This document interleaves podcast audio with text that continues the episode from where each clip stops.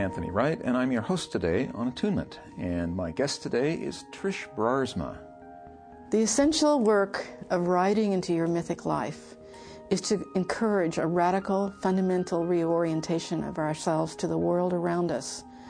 Work with Horses accomplishes this by giving us experiences that connect us with our higher selves.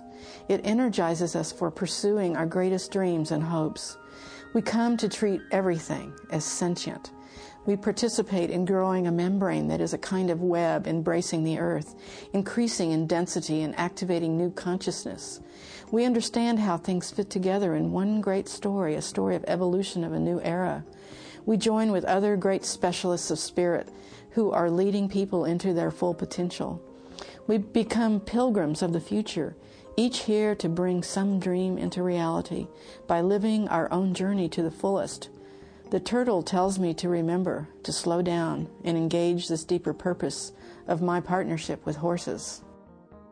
A certified therapeutic riding instructor, Patricia Broersma founded and directed the Saddle Light Center, a nonprofit therapeutic riding program in San Antonio, Texas. She went on to reestablish, direct, and act as head instructor for Hope Equestrian Center in Ashland, Oregon. She has been a certified instructor with the North American Riding for the Handicapped NARHA since 1997 and is president of the Equine Facilitated Mental Health Association. She lives in Ashland, Oregon. Welcome, Trish. Thank you. Trish, you have written a book called Riding into Your Mythic Life, and you are a horse person. I am. And how long have you been working with horses? As long as I can remember at least I was playing with horses as a child, and I started working with horses uh, more professionally uh, as I left high school, I suppose. So, riding into your mythic life. Mm-hmm. So, you talk about uh, in the book about myth as a new aspect of self. Right. What do you mean by that? Well, many people think of myth is having to do with a story, uh, ancient story, and it is partly that.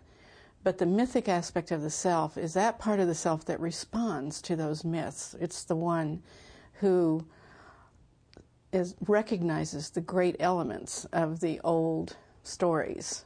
And coded in those old stories are aspects of the human journey, of what it means to be human. And the mythic level of the self is that is that part of ourselves that is storied, you might say. It's the one that responds to the ancient stories. It's it's the one that is visited by the um, gods and goddesses of the ancient stories, and is given expression um, most clearly in those symbolic tales. It's uh, based on my studies with Jean Houston, who really uh, understands the self as having four levels. The first being the physical sensory self, and the second being the psychological historical self, which has to do with our, you know, the places we grew up, our personality patterns. And then the third level of the self is the mythic level of the self, which has to do with um, that aspect that uh, relates symbolically to our world, and it's you know it it has to do with um, some of the larger patterns that we live out of. For instance, um, I particularly relate to um, what some people think of as the Athena archetype. And Carl Jung's work has, has um, made much of this, the, the, mythic world, familiar to us, along with many others. Um, but he, in particular, in his work with archetypes, uh, enabled us to understand that we, we all live out of these vast, larger patterns. And um, and so we, uh, the, so myth and story allows us to tap into those larger patterns of the self, and uh, so that we can live, you know, live that larger life that we uh, often lose sight of in our modern world. Well, it's really easy for for our imagination to to get sucked up into the television and right. into advertising and oh you should buy that and get that because then you'll be all better. But you're not talking about that. You're talking about something very very different than that. Yeah, in fact, for you to mention the imagination is really key because um, the mythic life dwells in particular in the imagination. And in our modern world, often uh, we experience a kind of paucity of the imagination because of some of the things you mentioned. And um, much of my book has to do with enabling us to claim the, the rich treasure of our imaginations, uh, that part of our brain mind system that has been compromised in many cases. And uh, much of it has to do with uh, allowing the parts of ourselves that, that uh, have that rich imaginative aspect to be enhanced. Uh, and horses are really wonderful at um, allowing us to do that. They have their own uh, special sensitivities to the environment, to subtle energies in the environment. Because of their uh, being a prey animal, they wouldn't have survived all these centuries if they hadn't developed those sensings. And and so, um, being around horses with that uh, with that respect for their um, their special sensitivities, uh, then you can develop the same kind of sensitivity in learning to communicate with them. And much of my book has exercises in it to teach people how to do that. To, well, I was looking at that, and mm-hmm. that that looks real interesting because some of these books, you know, you read them and they say, well, you can you can do X or you can do Y, but they don't say how. Mm-hmm. And these uh, these exercises you've tested with with people you've taught, right? Mm-hmm. Uh, especially with teenagers, but with adults as well.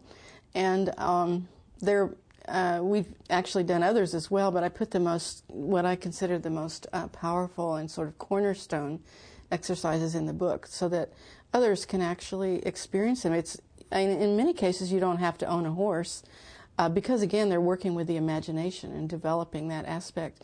But others um, are, you know, more powerful with a horse, certainly because it relies on their their uh, special capabilities, their special sensitivities, their special intelligences uh, and you know, so if you don't own a horse, you might go out and take a few lessons and and uh, spend some time with a friend's horse or whatever, and uh, just have a chance to explore um, um, what it is that I mean. I I've I've often felt that uh, anyone who has thrilled to the sight of a horse, whether it's on television or in real life, they um, have stepped for a moment into their mythic life with that experience, that connection with a horse. And if they just blow on the embers of that excitement, that attraction to horses, then they'll find themselves stepping into their own mythic life. And so, you know, if someone doesn't have any interest at all in horses, then they might not find anything of value in this book. But, but you don't have to own a horse. Is the point? You just need to have feel some thrill of that um, mythic connection with a horse and you know it's because horses have been associated in our imagination with so many grand stories they're the um, the steed upon which uh, heroes went mm-hmm. forth the um, carried uh, soldiers into battle and and so we associate them with grand tales mm-hmm. uh, you know certainly the lord of the rings had uh, Shadowfax is a key figure, and um, and Bill, the pack horse. yeah, there's there's all yeah there's all kinds of st- wonderful stories where where that honors the uh, mythic role of the horse in the human journey. They they partnered with us in so many ways, and it's my feeling that you know they may have started as a food source and then morphed into being um, you know a, for military purposes and then farming and more recently for sports purposes, but I really have experienced through my uh, work in therapeutic riding that horses are stepping into an entirely different role as um, as one who is teaching us how to partner, how to uh, learn about deep partnership. Because, yeah, ever since I saw the Earth from space in 1969, I was seized by the vision and the possibility of uh, what it means to be one world. That we all have to learn to get along together if we are going to uh, make it in this beautiful blue planet that we are a part of. And horses, I feel like, have stepped up uh, as part of that evolutionary call to um, allow us to learn how to get along together. If we can learn to communicate with a horse cross species wise, then we're going to learn the skills that we need to communicate with other people in other cultures, you see. That it's the same skills that we that that I've been teaching teenagers and adults through this work with horses that they can take into um, into other situations in their lives. And then two, that connection with a horse um, often catapults people into what it means to be a global citizen, and um, and that's where, in my own experience, where my uh, riding in perfect attunement with horse uh, through, uh, especially with Violet Emerald, whose story I tell in the in the book. She's kind of the her her life and death are kind of the uh, cornerstones of the book. But it was really through her, my writing, her and in her the her peak years. Um, when she was seven or eight years old, where we would ride out on, into the fields, uh, the polo fields that we had access to in San Antonio, and um, uh, there there was just a perfect attunement that would happen over and over again, where my slightest movement would be reflected in her shifting her balance, her weight, and it was it was an exhilarating experience, and um, I truly see now, looking back, that it was from that attunement with her that I was I was uh, suddenly open to a, a, mystical experience that was actually at the time kind of overwhelming and astonishing, but it was through that physical attunement with another being that my boundaries were being slowly sort of melted, uh, you know, away, and so that, that at, at one point I I suddenly experienced a, a real visionary and mystical experience and and so I think that ha- that, that that there is that potential for many people with horses, and that that that kind of an experience happens to people of all in all kinds of situations, and I I believe that it's a an evolutionary leap that we're all taking to have that kind of experience of oneness with our world, with that which is outside of us normally, and that that's increasingly the kind of consciousness that we need to bring to bear in solving the challenges that we have before us. My goodness, she was quite a teacher. Mm-hmm. Violet Emerald was. Um, and uh, we're going to have to take a short break here in just a moment. Um, um, and I do want to talk with you after the break about attuning the self to the subtle communication, because that's one of the the major uh, chapters you have, major parts of the book. Um, and um, I'm Anthony Wright, and I'm your host today on Attunement. And we are talking with my guest Trish uh, Broersma, and she has written a book called Riding into Your Mythic Life. And how can people get a hold of you, Trish? You can go to my website at trishbroersma.com, T R I S H B R O E R S M A.com and there's contact information there. Great. And um, so, well, we're going to take a short break okay. and we're going to be right back. All right. So stay tuned. I'm Anthony Wright, and I'm your host today on Attunement, and we're talking with my guest, Trish Broersma. And Trish has written a book called Riding into Your Mythic Life Transformational Adventures with the Horse. And before the break, Trish, you were talking to us about um, your equine teacher, Violet Emerald, mm-hmm. and how you and she became more or less one being. Mm-hmm. She taught you a lot, you said, uh, about how to do that. And can you tell us more about attuning the self with subtle communication? I think I learned a lot about that issue by working with teenagers. Uh, most of the teens that I worked with were very uh, oriented towards communicating verbally. And they really hadn't grasped what it meant to utilize their body language uh, to its f- fullest potential. They they knew about such things, but they hadn't really explored it. You know, part of what it means to be a teenager is that your body's suddenly doing a lot of things that you're not used to, and so so often there's you know, let's wait, you know, uh, and so.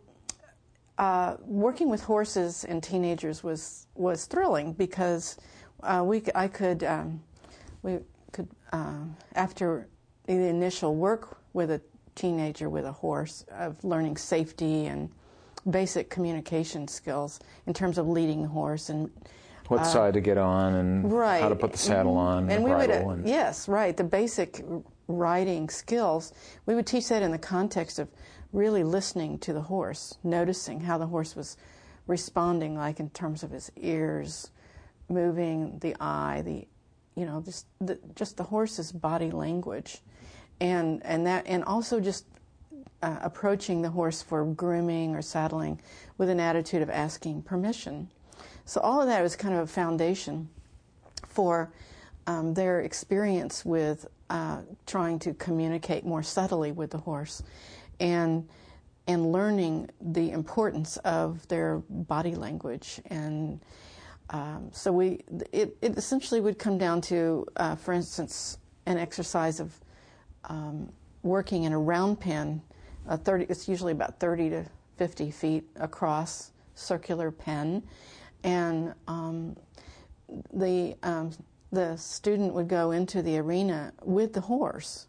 First, though, uh, just noticing how the state of their own body, just scanning their body, noticing how they felt, and then walking into the arena with the horse and just paying attention to what happens, whether the horse approaches them, whether the, how they feel about approaching the horse, and then perhaps asking the horse to move on, to walk, or you know, to move away from them. Because there's a certain horse etiquette. I mean, if you approach, then that's a different thing, and if the horse approaches, it's a different. That's it right. means different uh-huh. communication. Right, and so they they they learn to start noticing in themselves how they're communicating, especially if they start to make an intentional request of the horse. For instance, that they want the horse to move around the arena um, uh, in a circle while they're standing in the middle.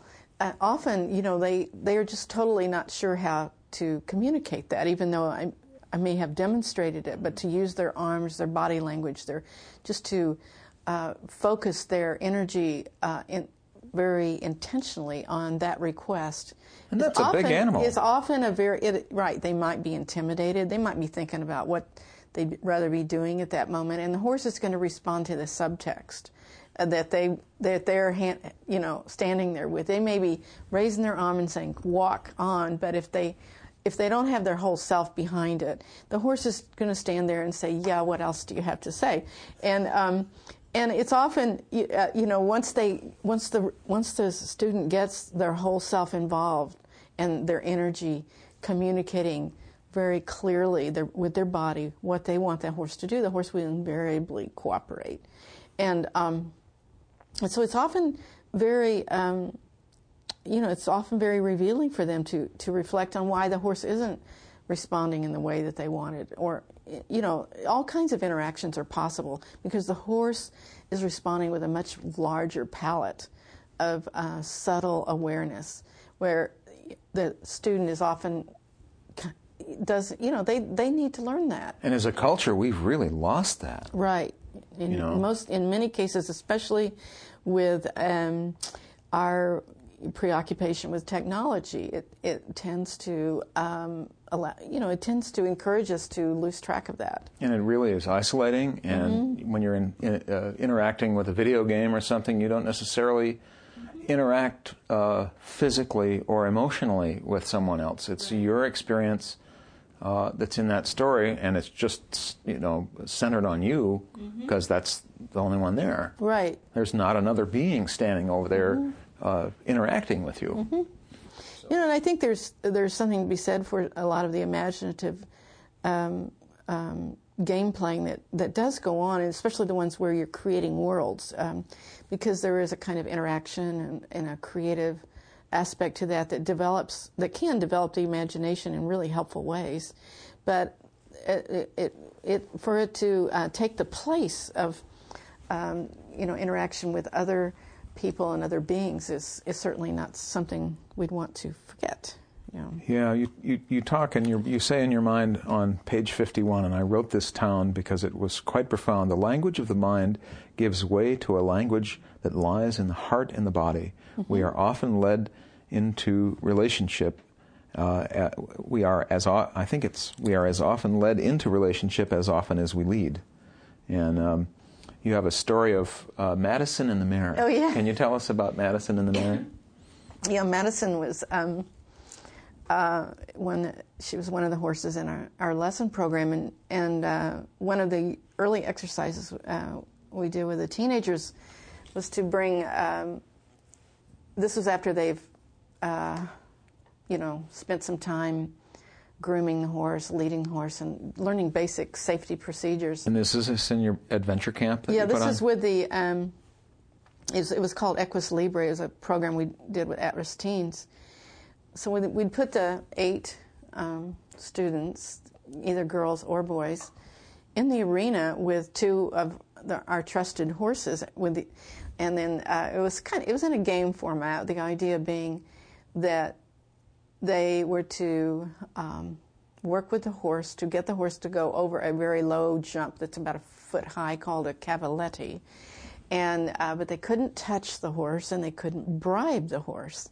And, um, and so uh, they could also, however, ask uh, six questions of the volunteers and staff who were present. And most of the time, being teenagers, they uh, hardly ever wanted to ask advice. But um, this one particular time, um, it was a group of girls, and they um, they spent a good bit of time uh, with um, Madison. Uh, Gunner, the other horse, had within a minute or two gone over the um, the uh, Cavaletti because being a willing and friendly guy, he was just happy to do pretty much what anybody asked. But Madison uh, walked up to the Cavaletti and basically just stood there with her feet against it, and they tried all everything they could think of, and he, she just stared at him like, "Come on, you've got to do better than this." And basically, what what was happening was that these girls weren't willing to uh, cooperate with one another and come up with a team approach. Uh, they were um, they were all they were all trying different things, and one girl was actually standing over to the side and saying, "Yeah, you're not going to get me involved in this." And it was only when they finally lined up, four on one side of Madison's shoulder and four on the other side, and just kind of stood there with her and said, "Okay, come on." And then they all walked forward together, and she just walked right over. Well, um, it had taken it took them 45 minutes to kind of, to get down to that, and so. Um, we gathered in a circle, the staff and the students. There were about 15 of us, and the horses were actually at the far end of the arena. They were, um, you know, nearly, you know, 60 or 80 feet away. But as we gathered, much to our surprise, Madison, the one who had been so uh, sort of challenging, she came walking over and actually walked into the circle so she was standing shoulder to shoulder with the rest of us. And we thought, we were just amused and we said, well, let's just let her stand here, you know. And so the, the purpose of the circle was to kind of reflect on their experience. And so for maybe 10 minutes, we, um, we talked about, uh, you know, what had been the challenges, what did they learn, you know, what, you know, what was it difficult, you know. What, and so uh, finally, uh, uh, I was concluding that session and I began to tell them how Arabian horses in particular had been bred to live in the desert with the families. They were um, nomadic, and that Arabian horses um, actually lived in the tent. And as I, as I said, it, the tents were often a, a, you know about the size of this circle that we're standing in. And as I said those words, Madison walked for the first time she moved into the center of the circle and we were all it was as though she was saying like this you know and we were all just flabbergasted you know that she had been standing there hearing what we were saying at a level that none of us had really been aware of and and it was of course thrilling for all of us to realize that um, you know these horses uh, were attending to us in ways that we weren't necessarily even aware of. And uh, mm-hmm. yeah, so that was that was a pretty special a, a, moment for many of us. And oh yeah, and and you have another story about that offers um, the difference between assertive partnership and aggression, and it was. Um, how Dollar morphed into being uh, known as Foxfire. Can Yeah. You talk to us about Dollar the horse. Yeah. The difference between aggression and assertiveness is often something that my s- students especially needed to learn. Um, And I, I Yeah. really respect the work of uh, Cesar Millan, the dog whisperer. He, he talks about being the leader of the pack, and it's sort Mm-hmm. of like that, isn't it? It is. It is. Uh, it's being uh, calm. He calls it calm and assertive, I believe, something like that. And um, and I years before I got into therapeutic riding, I, it was one of my biz- biggest challenges with girls, especially, to uh, enable them to be assertive with a horse and uh, without them, because they would immediately say, "Oh, I'm being mean," you know, and I'm, and and so they just wouldn't do it. And so, you know, obviously they'd been taught not to be um, aggressive, but they'd gotten that mixed up with what it meant to be assertive.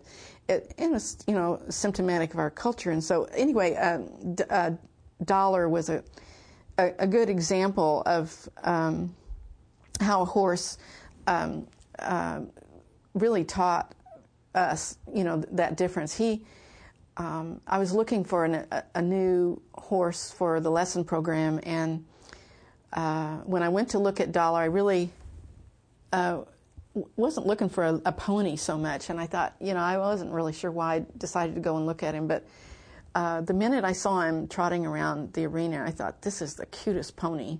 Because he looked like a miniature horse, unlike most ponies. Most ponies have different proportions They're than a horse. stocky, You know, they, they're they're not built the same as a horse. But this this guy, he was like a small horse, you know, and so that he was just real cute. And he was Palominos, but so he was kind of glamorous looking. And um, so I um, I um, took him on approval because he. Um, uh, the entire time I was observing him, he never walked once. Um, and I got on his back, and he wouldn't. He was clearly so anxious. And I was told by the horse trader that he belonged to a 10 year old girl who was afraid of him, and that um, the trainer who um, uh, was a hunter jumper trainer had had basically um, her approach had been to discipline him, and he clearly was not responding well because he was uh, one of the most ner- nervous horses I'd seen. But there was something about him. th- There was just something about him that seemed sound as a dollar, as the guy said. and so, um, um, you know, I, I proceeded over the next few weeks to uh, become assertive with him, but but not abusive. Not to um, to provide uh, to provide discipline for him, but to do it in a calm and easy manner. And um, it, it took several days before I could ever get him to walk. You know, and I just did it by just sitting calmly on his back and asking him to walk. You know, uh, and certainly, but I also had to keep him away from jumps because if there were jumps in the arena, but the minute I'd approach a jump, he'd just get really upset. And so this went on for uh, you know a few weeks where I just calmly got him walking and.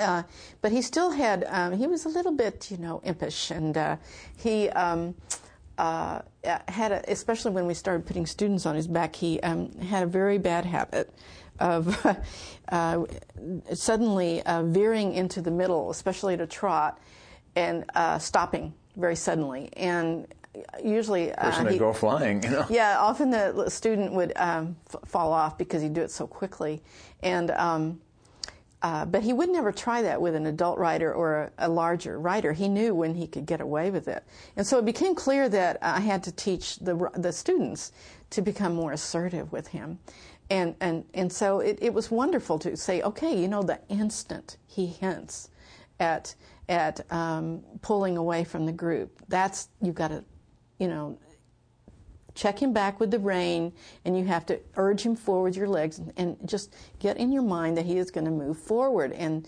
insist on that with, you know, your legs, your voice, your body, and your being. And, with gentleness and patience. though. Right, and and and um, because you know most of the kids would like you know the minute he started to do that they would screech and get scared. You know these were like seven and eight year old kids because he that's he was little. And so it was great, you know. I mean, uh, these weren't beginning writers, of course. These were kids who'd been writing for a few years, but um, But they were small people. but they were small, and but they, they it wasn't beyond their uh, capacity uh, to do this because he was a little guy too, and um, so sure enough, it was an amazing uh, transformation. That you know, it it only took a few times before he got it. That oh, okay, I'm not going to be able to just get away with this. You know, it's like okay, you know, and and he'd just settle as soon as he'd like test it, he'd settle in. Okay, fine. You know, he'd settle into the group, and he eventually, um, within a few months, became our most popular mount, even for beginners. And and uh, he was uh, a wonderful teacher of. Um, for all of us, uh, to see him. Oh, you know, another thing he did was he would um, uh, if we were riding him in uh, around the barn area, he would run into his stall, and he even did that with me once, and I couldn't stop him because he could run sideways, you know, and uh, and uh, so we got so we you know okay, what's a calm and assertive way to um, to handle this? And so we just we just um, had someone lead him for maybe a year if we were out in the uh, barn area, he w- we would just lead someone would be on his back but he'd be led. And eventually he just sort of gave it up. You know it was like it wasn't a, a fun game anymore. He didn't need to be barn sour in such a dramatic way.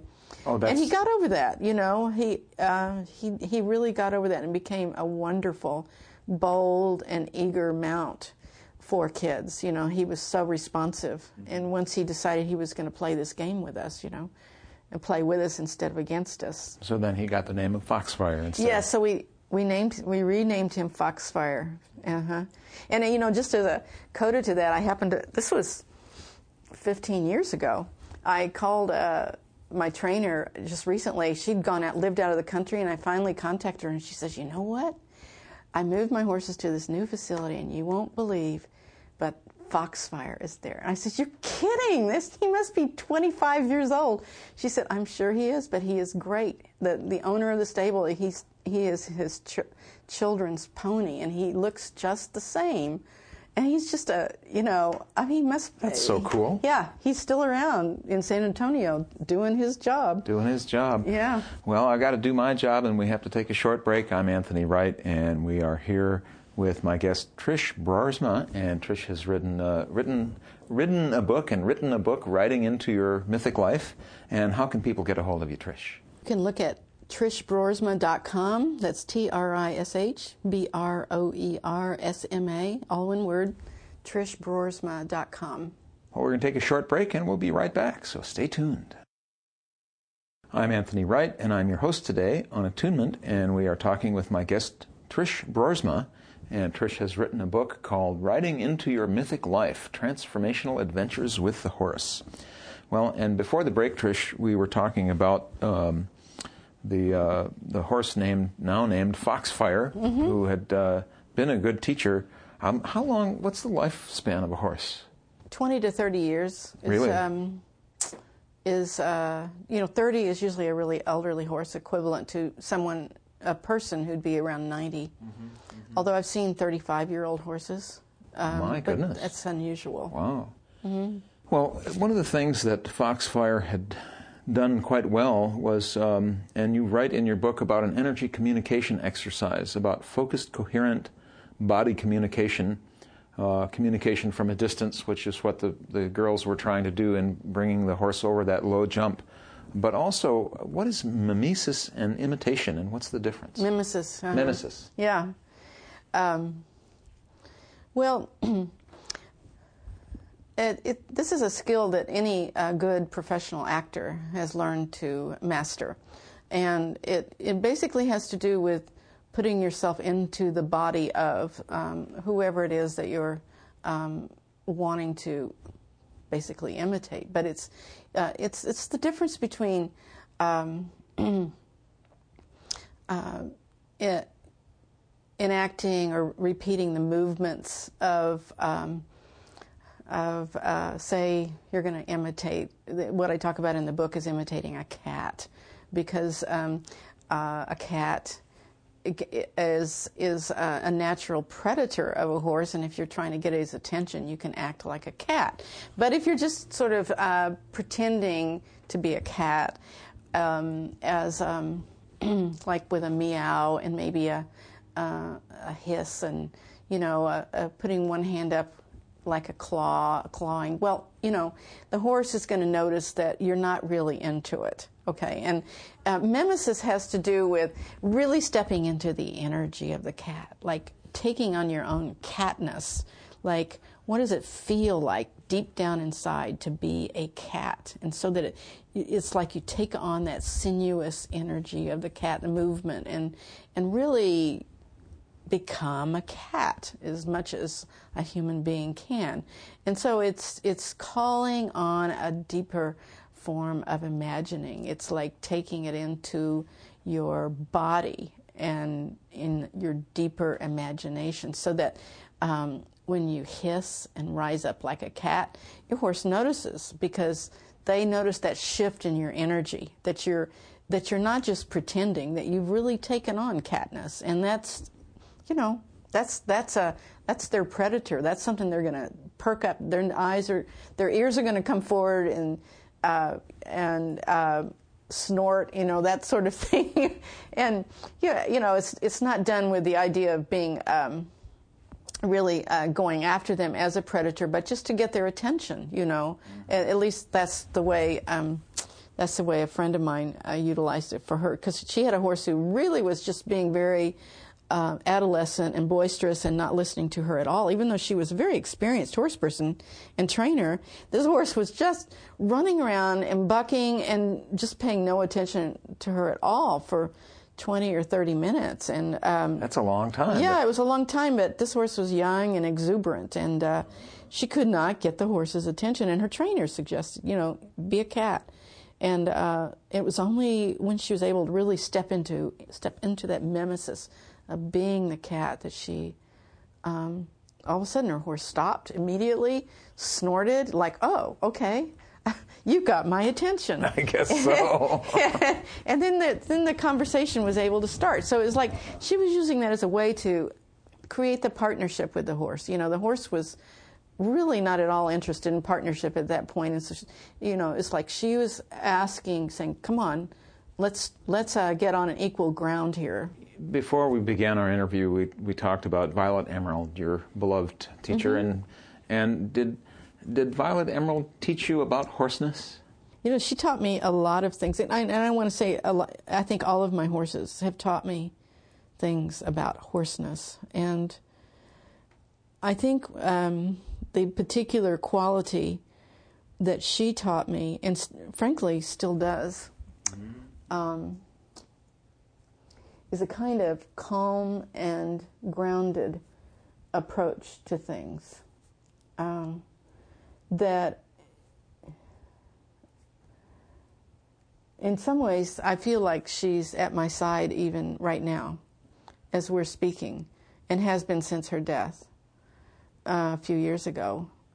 Um, but even before that, she had a way of of a calm way of approaching things. Not that she wouldn't shy at something on the trail or assert an opinion about things, but it was it was a um, there was there was a uh, sort of welcoming, like in particular, she had this unusual quality of um, eagerly heading away from the barn um, on a trail ride, for instance, and then slowing down when she came back, which she is really the only horse I've ever experienced that it's with. It's usually the opposite. Right. It's usually the opposite that a horse will be. Uh, I mean, it's a it's it's basically considered uh, part of their nature to be herd bound. Right. But with Emerald, even as a young horse, she would eagerly trot away from the barn, and, and I think um, I really appreciated that um, enthusiasm for life's adventure. Mm-hmm. Um, and uh, it always amused me that she would uh, slow down going back to the barn. In fact, it, I, it was actually very helpful one time when she was, I was training her.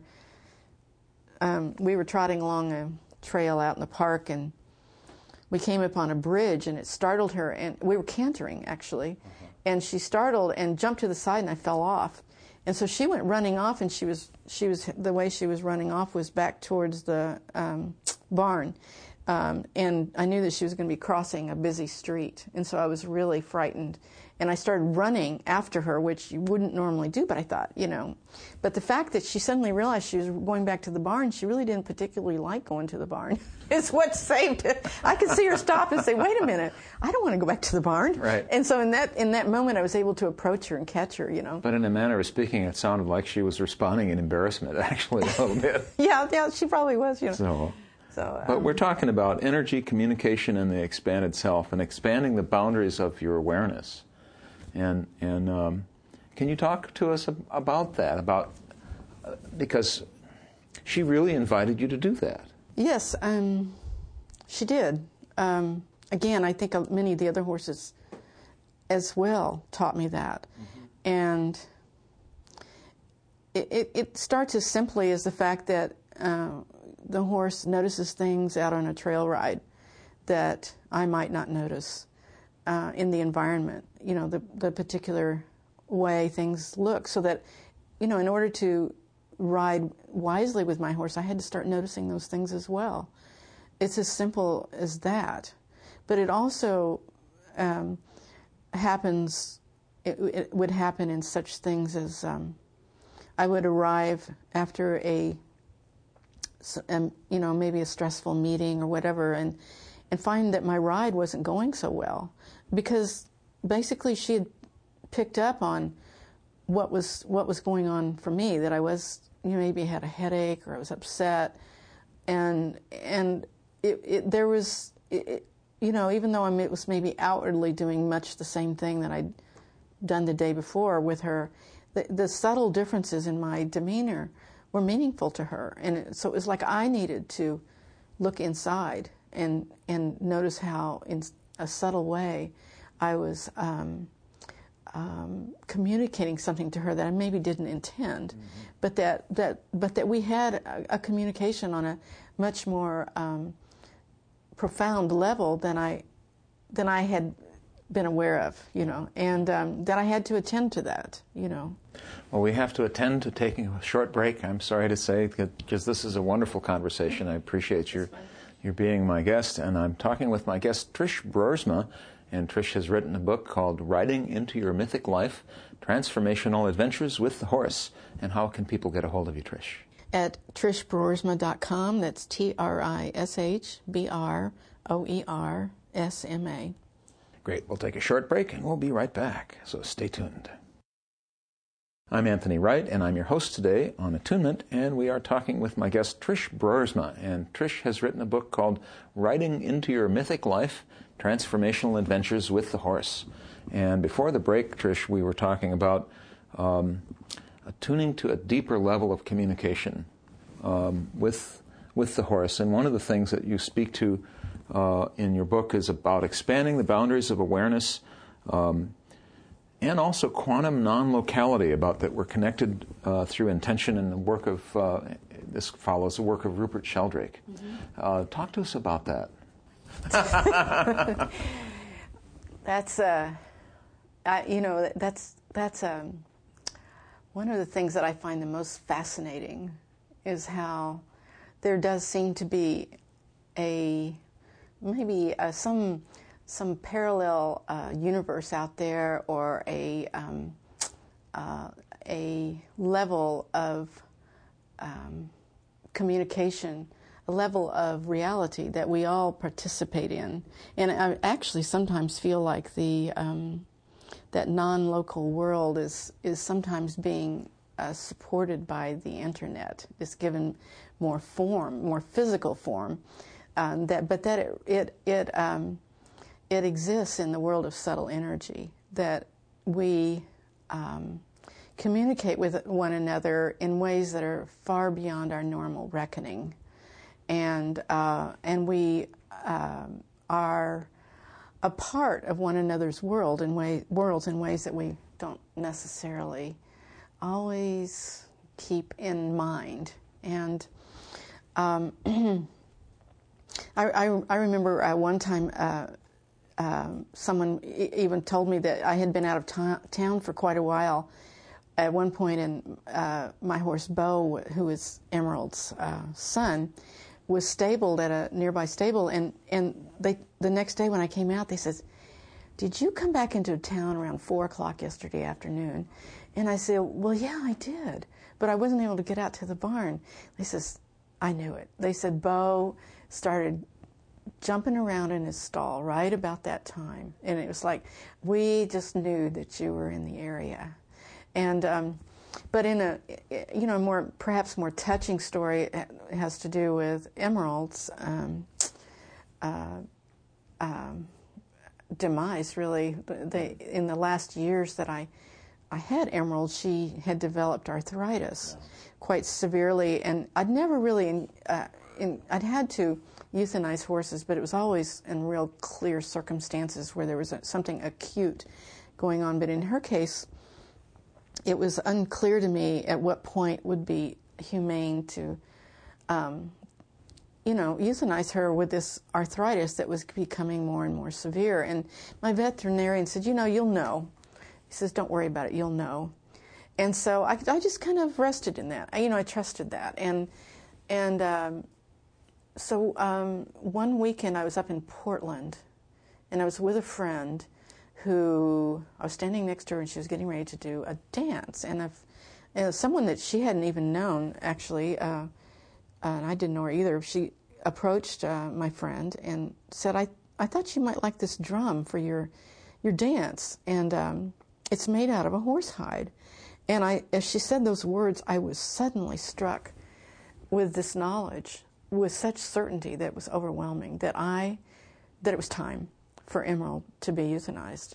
And also that I needed to make a drum out of her hide, which, if anyone even an hour before had suggested to me, I would have thought it was the most macabre suggestion in the world. Mm-hmm. But in this context, it, it came with such certainty that it would have been really inappropriate for me not to honor it. And you're talking about a drum that's a shallow, uh, shallow shell drum that's like a shaman's drum. Mm-hmm, that's right. And uh, when I arrived home, uh, the next that evening, or no, it was the next day. Then in the evening, um, I uh, the next on Monday morning, um, I got a call before I was able to get out to Emerald's pasture, and the um, the uh, uh, gentleman was saying, you know, she's walking in a circle in an odd way, and so. I, I thought, no, no, no, no. I was in, I said, I, because I had figured I was going to have a week of special time with her. And so I drove out to the pasture and quickly f- realized that she had suffered a stroke sometime in the previous time. And I'm sure that that's what I had tuned into. You know, uh, even though I was, um, you know, several hundred miles away, some part of me knew that uh, it was her time. And certainly she was um, afraid and it was cold and rainy. It was in this time of the year, exactly this time of the year, in December, and um, I knew that that that she needed to to go, and um, and so. Um, the the last chapter of my book is is really goes into detail about the that that didn't quite turn out the way I had expected. That experience. Had, um, I'm glad you weren't seriously hurt. Yeah, I was. It she yeah ended up falling on me and so forth. But it um, but nevertheless, there was that, that communication between us that, um, you know, it is certainly evidence of that non local reality that we often are not so much aware of. You know, there's a part, because we're coming to the end of the show here, and there's a part of your book that I'd like to ask you to read. Yeah, the message I got from Turtle. The essential work of Riding into Your Mythic Life is to encourage a radical, fundamental reorientation of ourselves to the world around us. Work with horses accomplishes this by giving us experiences that connect us with our higher selves. It energizes us for pursuing our greatest dreams and hopes. We come to treat everything as sentient we participate in growing a membrane that is a kind of web embracing the earth, increasing in density and activating new consciousness. We understand how things fit together in one great story, a story of evolution of a new era. We join with other great specialists of spirit who are leading people into their full potential. We become pilgrims of the future, each here to bring some dream into reality by living our own journey to the fullest The turtle tells me to remember, to slow down, and engage this deeper purpose of my partnership with horses. It's, it's funny, being a horse person, that turtle started showing up in dreams and in real life as a, a guide for me, an animal guide animal ally. And also, I, I think it's real important to mention a couple things about the North American Riding for Handicapped Association and the Equine yes. Facilitated Mental Health Association. Yes. Can you tell us just in the last moment or two about yes. your work with them? Yes. Well, uh, NARHA is a um, association nonprofit developed to provide standards of professionalism and safety for people in the therapeutic riding field.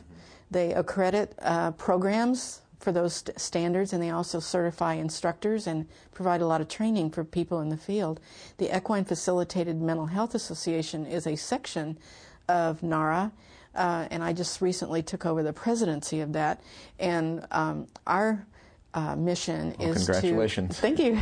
Our mission is to work with people who are in um, the fields of education or psychotherapy or coaching, any field where they want to attend to the broader issues of body, mind, and spirit in that therapeutic riding setting. Well, that's quite remarkable, and I'm so sorry to say we are out of time. It seems very brief, and yet. Oh yes, but um, uh, wonderful. My, Thank you. Yeah, you're most welcome, and it's been a real uh, uh, blessing to talk with you. Um, we're speaking with my guest, Trish Broersma, and Trish has written a book called Riding into Your Mythic Life uh, Transformational Adventures with the Horse. And how can people get a hold of you, Trish? They can go to my website at trishbroersma.com, T R I S H B R O E R S M A. Great. Well, thank you so much for being with us. I'm Anthony Wright, and I've been your host today on Attunement. And thanks for listening, and see you next time.